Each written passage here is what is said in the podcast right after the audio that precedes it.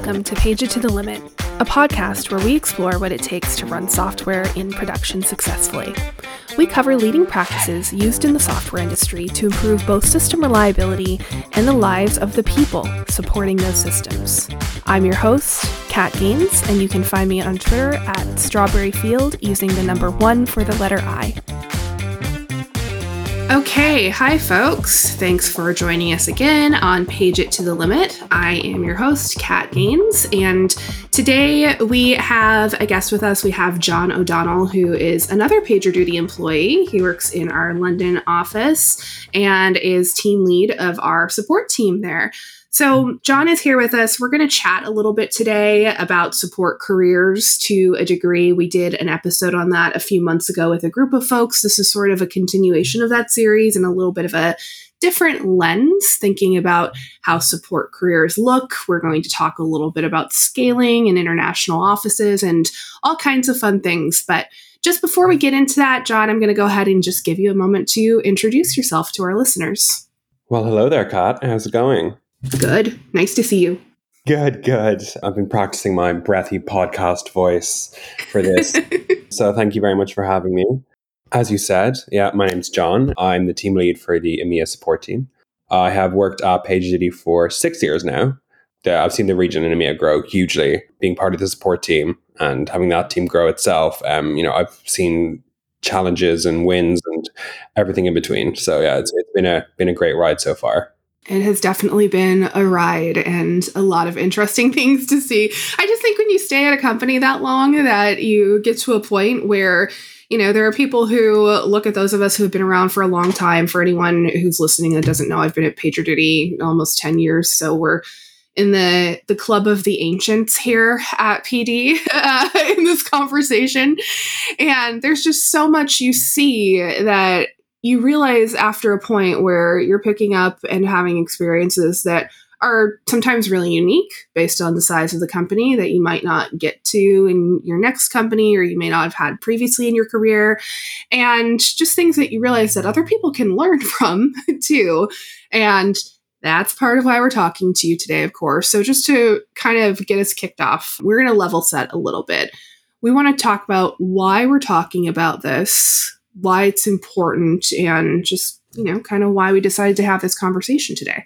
Great. Yeah. Awesome. Well, yeah, to get us started with customer support and that kind of role, I always feel like a lot of people don't really clock how important that role is and in the organization, how connected you are to every single team, be it marketing to product to engineers to sales reps. Like you talk to everyone all day long. Customer facing roles that they touch every aspect of the organization. It might not, you know, work in one for six months. And I think it will be difficult for you to name a team that you haven't had some level of interaction with. PagerDuty would be the third tech company I've worked for. And I've always started in like level one base customer support roles. You'll never change your mind that this is the best place you can start in an organization to get a feel for what the company does what our customers want and what they need and that's invaluable to be to be able to feed that back to the organization so you know you, you get a whole 360 which is great you do and i think you're kind of touching on something too where I often hear people talk about doing support rotations in their companies, right? And having new hires, for example, come work with support for some amount of time. Uh, it varies wildly, anywhere from what I've seen to what I've heard, anywhere from a couple of hours to I think like a few weeks is maybe the longest time period that I've heard, which is really intense for someone to not get as much into their actual new job and just go work in support for a while. But there's a reason that companies do that, right? The folks who do choose to do it. And it's exactly what you're saying that it's a great place to get close to understanding who your customers actually are, wherever you are in the business, what you're building for, and develop a little empathy too, I think, for your peers who are customer facing. Because if you're in product, for example, those people are eventually going to be knocking on your door, bugging you, asking you about this feature, that feature, that bug fix. And being able to kind of approach that from a shared lens is helpful, I think.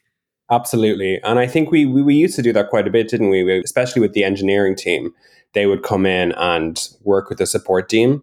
And yeah I think for them, for especially especially for engineering, it's invaluable because they don't necessarily talk to customers and they don't necessarily. I know, kind of silly, like, but like use the product. You know, yeah, they know what it looks like under the hood, but simple like little quirks and things that might not seem a big deal to them, you realize that it actually, you know, it, it is a big deal to a lot of our customers. And a lot of that feedback comes to the support team and it doesn't always translate over very well to engineering or some other kind of teams like product or whatever. So to, to really get to know the customer, it's it's best to sit in front of them and get a gauge for the day to day of what they use. Yeah, you're right. It's different to be sitting there looking at the UI, maybe very briefly to just verify that the change you made works and functions versus actually spending time in it as a user and trying to navigate around functioning with that particular piece every single day. Absolutely. Yeah, no, so it's it's it's definitely valuable and as a person that's on the ground, you you see all that. So I think that it's the best way to get to know the organization by a mile. I, I, I can't think of any other role that gives you that insight. I agree. And I think, you know, maybe we're both biased being people with support backgrounds or currently in support, but I also feel like that bias can be validated a little bit because I feel that I've heard from everyone who I've ever known who's shadowed a support team, whether at PagerDuty or elsewhere, that they really got a lot of value from it. And I saw people just put together even amazing presentations of their learnings that they were taking back to their manager that were things that I hadn't necessarily observed even in the moment when they were doing that. And that's just really cool to see that kind of evolution of understanding your customer in a different way. Absolutely. It's bedrock foundation of any tech company. So that's that's that's why I love it. Yeah. Let's get a little bit into uh, one of the topics I mentioned that we were going to talk about at the beginning. So, uh, we mentioned that we were going to talk a little bit about just kind of careers and uh, scaling as well when you're with an organization at kind of interesting levels of development and growing larger. Why don't you tell our listeners a little bit about just kind of how you came to PagerDuty? And one thing that they won't know is that you were sort of one of our day zero employees in the London office overall, not just in support. And let's just talk about that experience a little bit and what that looked like for you. Yeah, well, currently I hold the crown for the longest serving EMEA team member, the last original hire, which take that for what you will. I said we're the ancients of PagerDuty. You are the ancient. Well, yeah, so I came to PagerDuty uh, on recommendation from a friend. I had heard this friend talk about PagerDuty and they always sung the praises of it and said it was amazing. And once they uh, announced that they were going to open office in London, I basically got a job application shoved at me and demanded that I apply so we can slack all day. So that, that was uh, bas- that's basically how I ended up here. And when I joined, I think there was five of us in the team, and there was me and another support. There was two of us in support, and there was an eight-hour time difference between me and you, my then manager, and the rest of the team. So that presented an enormous learning challenge to start with. I think you you have to be comfortable like six months in the role to, to actually be able to be a bit autonomous and, and get around it. So that in itself was quite crazy because you, you're you know your resources are so limited. There was an hour time difference between me and my manager and the rest of the support team because they were all based in San Francisco at the time. So it was PagerDuty's first kind of real attempt at, at, at going abroad and opening yeah. up an office. Um, and I think the challenge for any company when they're trying to do that uh, for the first time, you know, there's mis- there's definitely mistakes that were made, and there was definitely challenges in things like culture and training, and and there was gaps in documentation and things like that. And I think my advice would be for scaling a team abroad at any point, I think you need to have a lot of planning. I think you need to go in blind and pretend that I'm a new hire. How do I train? How do I get educated? How do I talk to our customers? And can I do all that by myself, basically? So I think a lot of preparation is needed. And I think maybe that we had some gaps then, but um, I think it was a real learning curve for all of us, but also great opportunity for me to be able to look back on and bring that forward into how I would manage the situation differently or how I would help those new team members basically be able to take care of themselves. And so I think knowing all that and having been at the, been in that position myself, if I was to do that tomorrow, I think I would start by going in blind and thinking, can a future employee train and skill and you know be able to kind of like self learn with all the documentation and do we have the resources and are they going to feel alone? And if they do how do we kind of prevent that from happening? How do we keep, make this person feel as supported as possible when they might not be in the correct time zone or whatever from where their main team is and their ma- manager is and and all those kind of things? Yeah. So i think that's where i would start scaling a team isn't easy. Scaling a team for the first time definitely isn't easy. So I think you just got to make sure that you have as m- many fail-safe plans as possible. Yeah, I think that's fair. And I think that the other piece I would probably add on to that is knowing that any plans you think you've made, it's probably not enough. Like there's going to be somewhere where you're going to fail and you're not going to have thought of something. And there are two aspects of that continue trying to plan for failure. It's one of my favorite things to tell people to do just in support in incident management in, you know, anything that I think about on a daily basis. But uh, continue trying to plan for failure and then also don't be too hard on yourself when there something comes up that you didn't plan for. It happens. That is life and it's very much life in scaling to different offices and trying to understand how to figure that out, right? Yeah, we're not clairvoyant over here, so you know, you know, no. you can't everything right. Just have the best, the strongest onboarding program you can possibly create. Keep asking for feedback from your team. When my team um, started onboarding in Lisbon, but I was mm-hmm. very that I had the same. We're in the same time zone.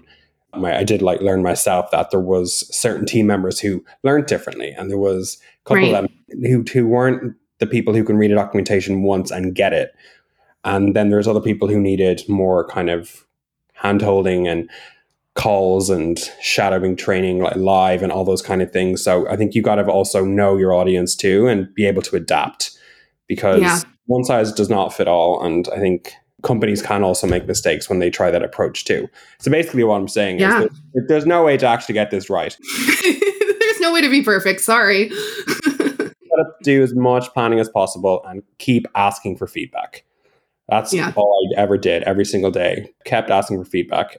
Like when I refer to my my, my first few months at PagerDuty, I remember very distinctly having a call with you when you were my manager and just having an absolute mental breakdown, being like, this, this isn't working. I'm lost. And you were basically just like, relax, it's fine. You know, let's take this one step at a time. And that's the approach I take now because I was too hard on myself, just you know, just as an employee, and I can't yeah. imagine as a manager how that must have felt for you being given this new challenge as you know scaling this team for the first time. Um, so that must have felt very stressful for, for you, and then. to hear your employee on the cliff edge, you know, wondering what's going on, that I take that learning forward too as well and put that into practice when I work with my own team. Yeah, I think that's the type of thing that, you know, I joked a moment ago about how you can't ever be perfect and I'm a perfectionist. I I freely admit it even though it's a horrifying thing to say because you can't be perfect in anything you do, but I'm always in everything I do just kind of striving for perfection. And so you're talking about that moment and yeah, it was hard for me as a leader to be to wonder, okay, what am I doing wrong here and to eventually step back and realize you're not screwing it up. You are not just the worst at this that ever anyone has ever been. There are a lot of learning curves here to just understand how you scale, how you work with different offices, how you, like you were saying, make sure people have the resources they need. And it actually requires that input from the people on the other side. And so you can prepare and prepare, but until you actually have the input, you don't know what you're missing. And so that's something to embrace instead and say, okay, awesome. Now we know what we're missing and now we can work toward it which is fantastic. Yeah, you plan as much as you can, build a safe space so your employees feel, you know, heard. And from then on, like, you know, there, there's not much you can do to fail there because you're just open. And I think that's the best, the best way to scale a team is to try.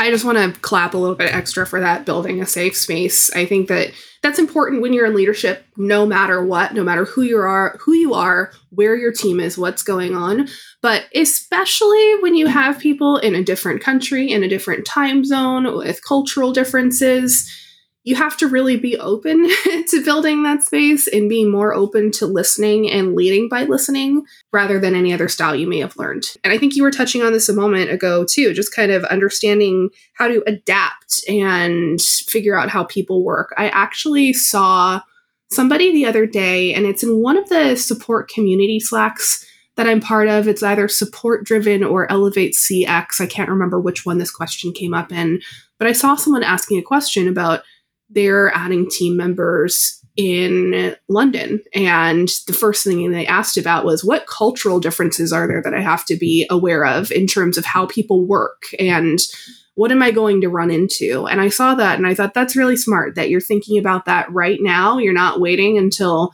it comes up with opening an international office that you know that that's something you have to think about a little bit. Yeah. Well, I have a question for you. What what cultural differences did you see when you started with your London team? I think it can be a little less pronounced between primarily English speaking countries.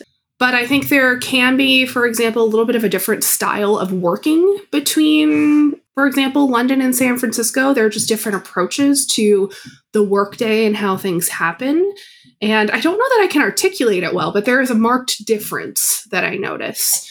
I think it's those types of things and just really kind of understanding how what timeline do people function on? How what what is the level of formality in this working culture versus a different one? I think the san francisco based tech scene we tend to be very casual and everyone thinks they just want to be you know the coolest kid in school is kind of the approach. Uh, i do i sometimes feel like it's a it's a race to be the funniest or coolest person around where you know we are just doing business at the end of the day and we can have fun and that's an awesome part of good company cultures but sometimes people lose sight of what they're actually supposed to be doing a little bit too. I think i've always felt a little bit more like just getting down to business from the london team while still also knowing how to have a lot of healthy fun. Yeah i don't know that there are huge ones between english speaking countries but I think it's a broader awareness for folks to have, right? When we were doing this, when you joined, we were opening London and Sydney offices at roughly the same time. And I think that as a leader, that was also a learning curve for me of understanding okay, there are these two new places coming into my life very quickly and suddenly. And what is that going to look like from a perspective of not just how people work, but also how people get what they need, like you were talking about previously. And there are all kinds of solutions you can have to that. I'm not going to recommend one of the solutions I had, which was have a crazy work schedule. There were days where I was on with the London team up super early, and days where I was on with Sydney and staying in the office kind of late. And I think that that is one tactic you can take for a while, but there's also a need for balance that you need to figure out and find out how to pursue, even if you're doing something like that all at once. Absolutely, yeah. Because you can't be halfway there for everybody. Yeah. You gotta try to, like you said, to balance it. Because if you're halfway for everybody, you're you're you're not a whole person to anyone. So it's it's not you might as well just not be there at all. You gotta find a way to be a whole person. And I think that's the thing I see really great leaders do a lot is stretch themselves too thin and just think that okay well i'm giving all of myself to everyone all the time. You're not. You're only giving a portion of yourself to these people because you haven't learned that balance. And you have to as hokey as it might sound you have to step back and take care of you for a minute as well. Yes absolutely. No i definitely agree there. Speaking of leadership so you know we've been talking about how you started as an individual contributor on the team and you are now a team leader in a leadership role. Can we talk about career paths a little bit and just kind of you can talk about your own journey and just kind of what you explored or what we've seen other folks do. Any direction you want to go with this is fine. I would say one of the mistakes I made, but I probably wouldn't change it, is there was nothing that I didn't consider. And this goes back to what I said about being in support and being able to touch every organization, you know, after a really short amount of time. Like I knew somebody in every department and I talked to everybody from marketing to events to communications to customer success, going up a ladder in terms of um, more technical roles within PagerDuty as well. So, you know, nothing I didn't touch, nobody didn't speak to. Um, so how I ended up kind of taking on the leadership role was that I actually really like customer facing roles.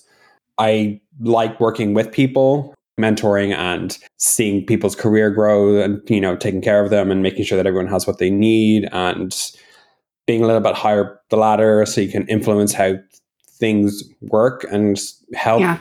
the support team that you want to see because I love the support team and I want it to be as best as it can be. And you can do that as an individual contributor by just doing your best and leading by example. But when you get a little bit higher up the ladder in terms of leadership roles, you have more influence. And that's why I wanted to climb up the ladder and keep it amazing, but make it even better where I can see improvements. That's basically how I, after throwing a lot of stuff at the wall and none of it sticking, basically that's how I ended up kind of, um, you know, going for the leadership role that was coming up on the support team and really kind of putting myself behind it, advocating for myself. And this is my role. This is what I'm going to be here for because this is what I've worked for and I'm going to be really good at it. So, yeah. terms of wider getting into the tech space, um, it was kind of by accident. Before I moved to London, I lived in Canada.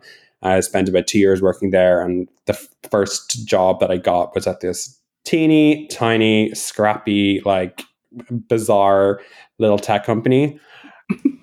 love the energy. I love the culture. You know, I liked that the, the product they had, it was um, improving people's lives. And I just I enjoyed it. I thought it was great. And I wanted to continue that when I moved on. Uh, so yeah, moved to London, joined another tech startup, um, same kind of thing. Really enjoyed it, and then I ended up at PagerDuty. Honestly, hats off to the teeny tiny bizarre startups. I feel like that's me myself included. That's how so many of us have gotten into tech of just okay, well, I needed a job and I applied to this place and I had no idea how I got here or what I was doing.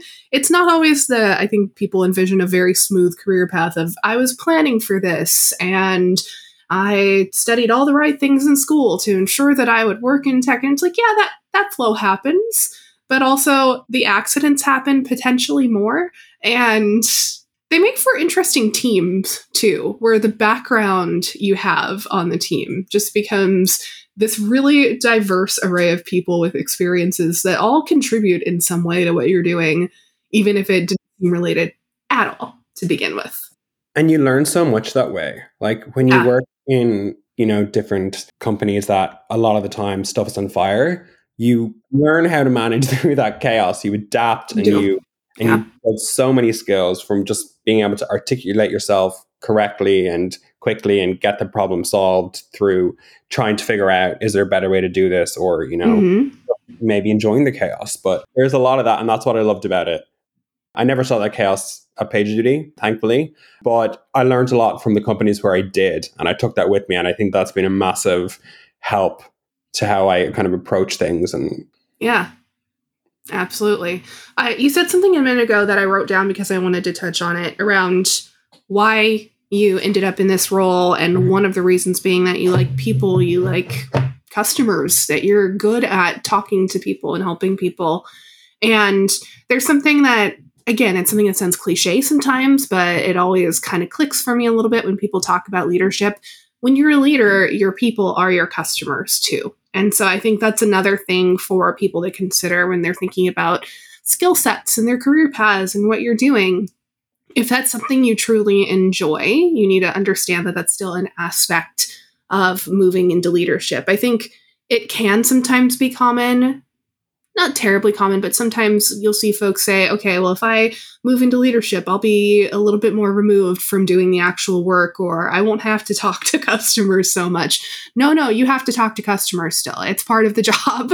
Uh, and you also have your new set of customers, which are your team that are relying on you for everything day to day. And so it's a, both a really cool way to continue using that skill and also uh, a reminder that you don't get to stop using that skill just because you're not necessarily maybe in the queue every minute of every day. I think that's a myth a lot of people yeah. have about going into leadership that you're that you're kind of cushioned from chaos or you're you know you're you're hidden away from it. You absolutely not because your customers, your your team come to you when there's a problem, like when there's a big problem.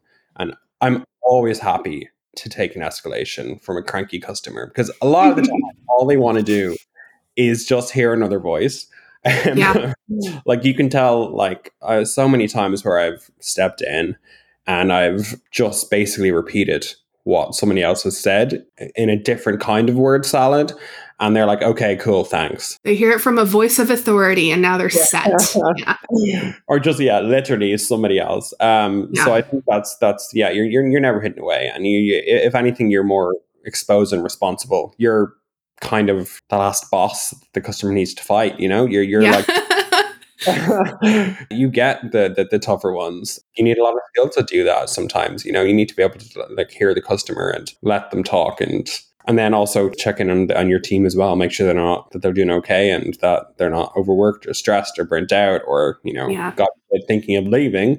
So yeah, no, you're you're there's a lot there's a lot going on. There's a lot of skills you need to use every day. A lot of soft skills. So I don't think that stopped. That doesn't stop with with leadership at all. Literally never. It's never something you can stop practicing, I think. And I, I've gotten to this point where I just bristle at people always calling it soft skills. I know it's just our terminology for it. And so, it, you know, we all use it, it's fine. But what that implies about those skills being soft or maybe easy to pick up, they're not. They're hard skills, if anything. Yeah, we've all had a manager that clearly doesn't want to be a manager or Yeah. doesn't like people. And it's like, well, Yeah. why, well, why did you go into this? You know, you, you have to let customers moan and you have to let your team moan because people are always going to have, you know, something and You gotta. take, you, know, you know, make sure, you know, they have their own lives too. And you have to be a sounding board. So yeah, soft skills, but like, yeah, you, you they're, they're not, they're not easily obtained. And some people Yeah. just don't. You have to have the space for that. And I think something else you mentioned earlier too, we were talking a little bit about kind of self-care as a manager and that's something that can play into having those skills and to having empathy for other people is making sure that you are taking time to step away and take care of yourself and get what you need before you're trying to provide other people with what they need. So, I guess I have a question around that, which is how do you find that as a leader? Is there a support network you found, mentors, coaches? Are there things you do to just make sure that you're showing up completely as much as you can for your team while still taking care of yourself? What does that look like for you? Well, you know, I'll step back a second and just like I've obviously had moments where I have not been at my best and I've maybe snapped or been short with somebody because, you know, I either have 10,000 things in my mind that this other thing is not going to come up the top of the list. So I'm kind of like dismissive or brush it off or whatever. And I'm not on my best then. And I really hate when I do that. But I find solace in colleagues that are not in support. So I can soundboard off them. Because if it's somebody within the support team, well, first of all, you shouldn't really be kind of having a bitch or moan with, you know, people in the support team about the support team. I don't think that's very healthy. So I think that certain colleagues I have within within PagerDuty and I just run them through a scenario and I'm like, this is what's happening. This is really grinding my gears, for lack of a better term. How do I get around this? And they've always had, I've always had such amazing colleagues that will always give me a fresh perspective and be like, well, have you thought about this? Or mm, maybe think about that. Or, you know, look at it this way. Or maybe say this to them.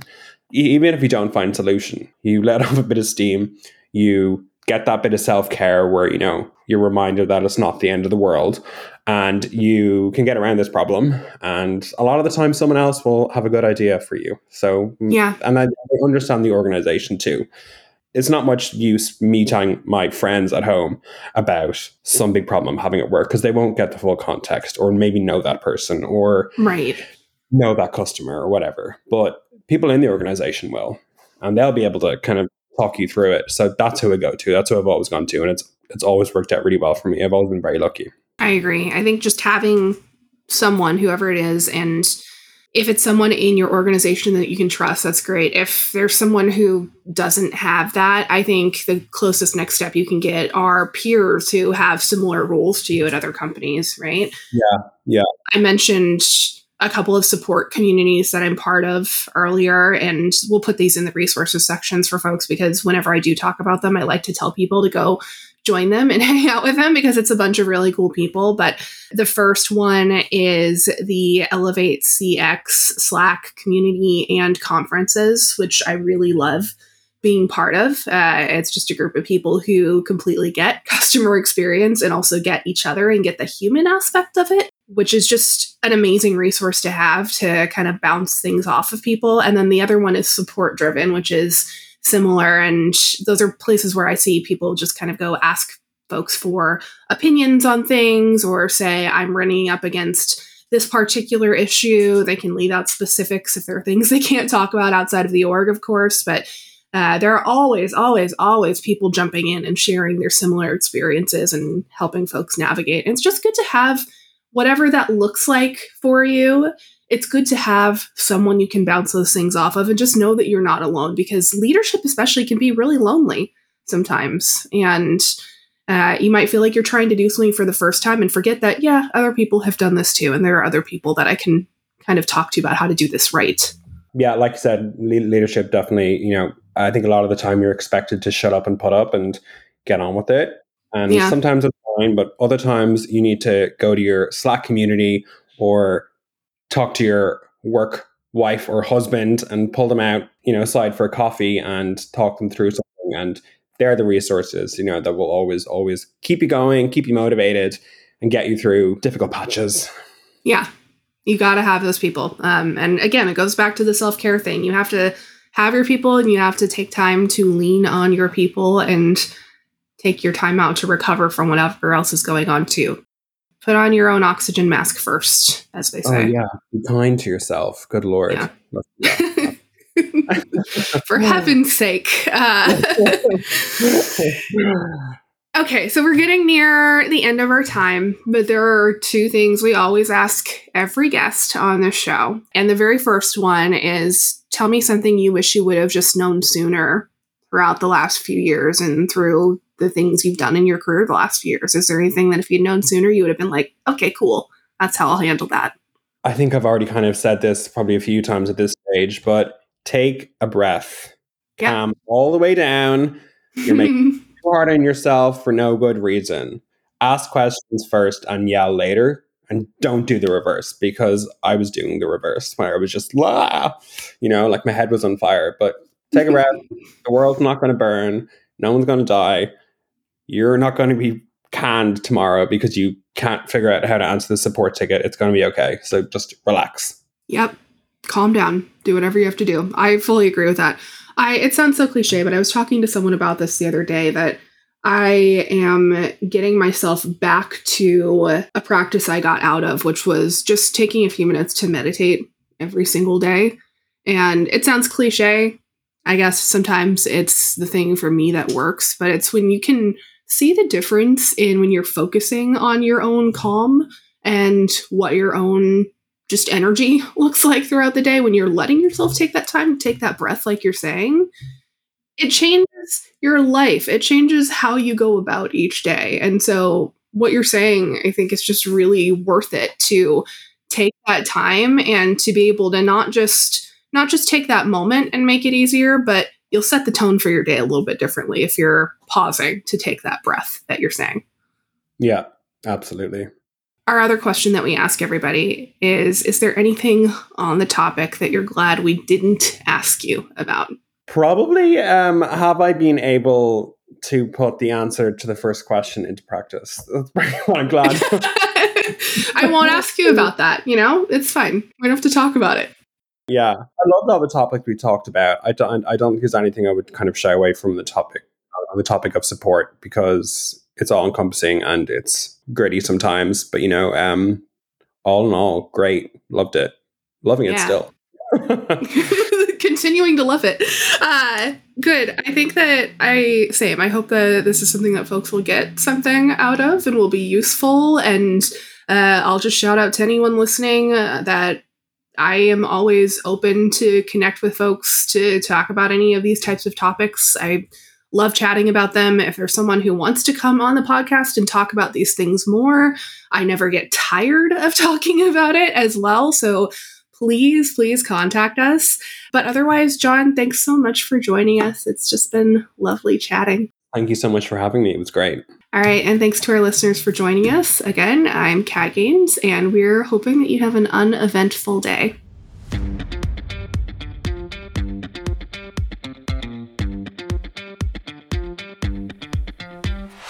That does it for another installment of Page It to the Limit. We'd like to thank our sponsor, PagerDuty, for making the podcast possible. Remember to subscribe in your favorite podcatcher if you like what you've heard. You can find our show notes at pageittothelimit.com and you can reach us on Twitter at pageittothelimit using the number 2. Thank you so much for joining us and remember, uneventful days are beautiful days.